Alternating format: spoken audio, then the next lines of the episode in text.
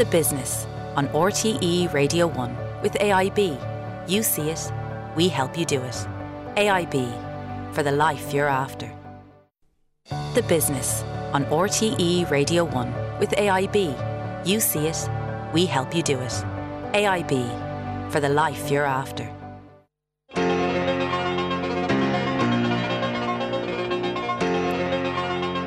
Good morning. Coming up, wild youths and wakes, nudges for nightclubs, is age just a number, and putting a spring in your step.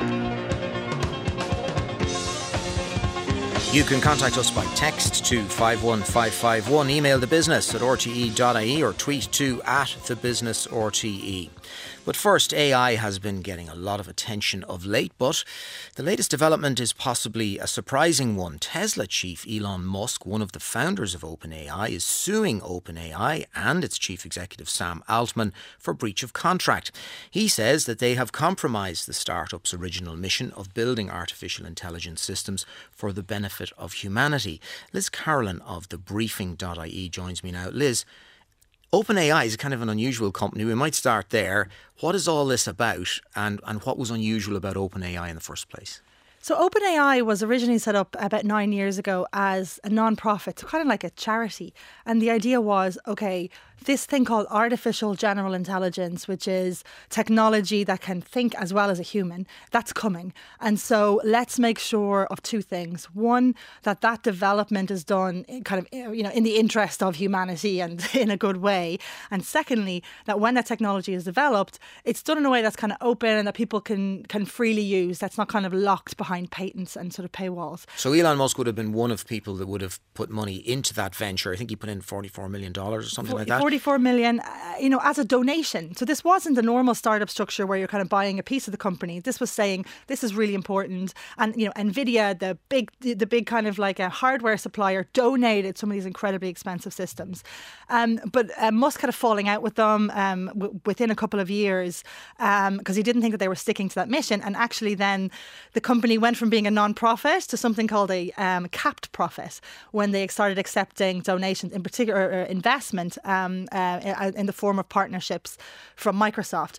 So where they've ended up now is they've gone from you know we have this mission to saying okay, um, Microsoft because of your ten billion dollar investment, you can only make one trillion dollars of profit, and we'll only kind of um, let you use our tech until the point whereby we reach this artificial general intelligence. And this is what Elon Musk has a problem with, and that's why he's going to court. And Microsoft will say, first of all, we don't control OpenAI, and they have a licensing arrangement with this technology. So, I mean, Elon Musk, you know, he he, goes to court more often than Judge Judy.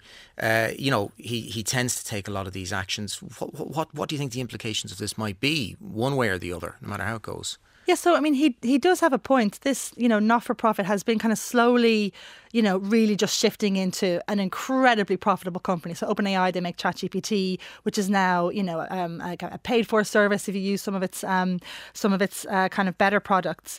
Um, and his whole point is, well, I put 44 billion into this, 44 million into this, um, and, and I'm not seeing any return. He also is setting up an AI company himself. He has one, um, and I think he is quite keen on making sure that all of the things that this company is generating, his company will be able to benefit from. I mean, there are also um, lots of other court cases going on that Elon Musk is involved in. One went really badly for him on Thursday, so the day before he made this announcement, um, where the you know he was trying to sue a non-profit who was just quantifying some of the hate that was happening on on on Twitter on X. However, there is another element to this OpenAI piece, which is that the technology that's there at the moment and that's licensed out to Microsoft, um, it only that, that agreement only lasts until such time as they reach the sort of holy grail of AGI, general artificial intelligence. Yeah.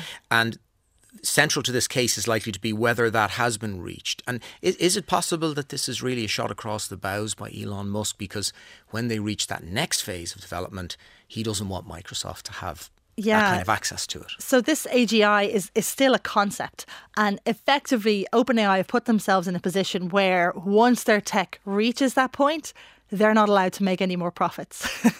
so I think we're going to see a lot of debate and discussion about whether or not they have reached this milestone, which, uh, which as you said, is is is a little bit nebulous at the moment, um, and, and also which will have this really broad implication. And it's not just for that industry. You know, AI is going to have a huge impact on the labour market here in Ireland, on our economy, on how decisions are made about all sorts of things that are important to our lives. So this might feel like a kind of a fight between billionaires, but it will have real world implications for, for us here in Ireland. And what about the rivals to OpenAI? I mean, Elon Musk has his own AI venture. There are others out there as well. We don't hear very much about them. So much seems to be about ChatGPT and OpenAI.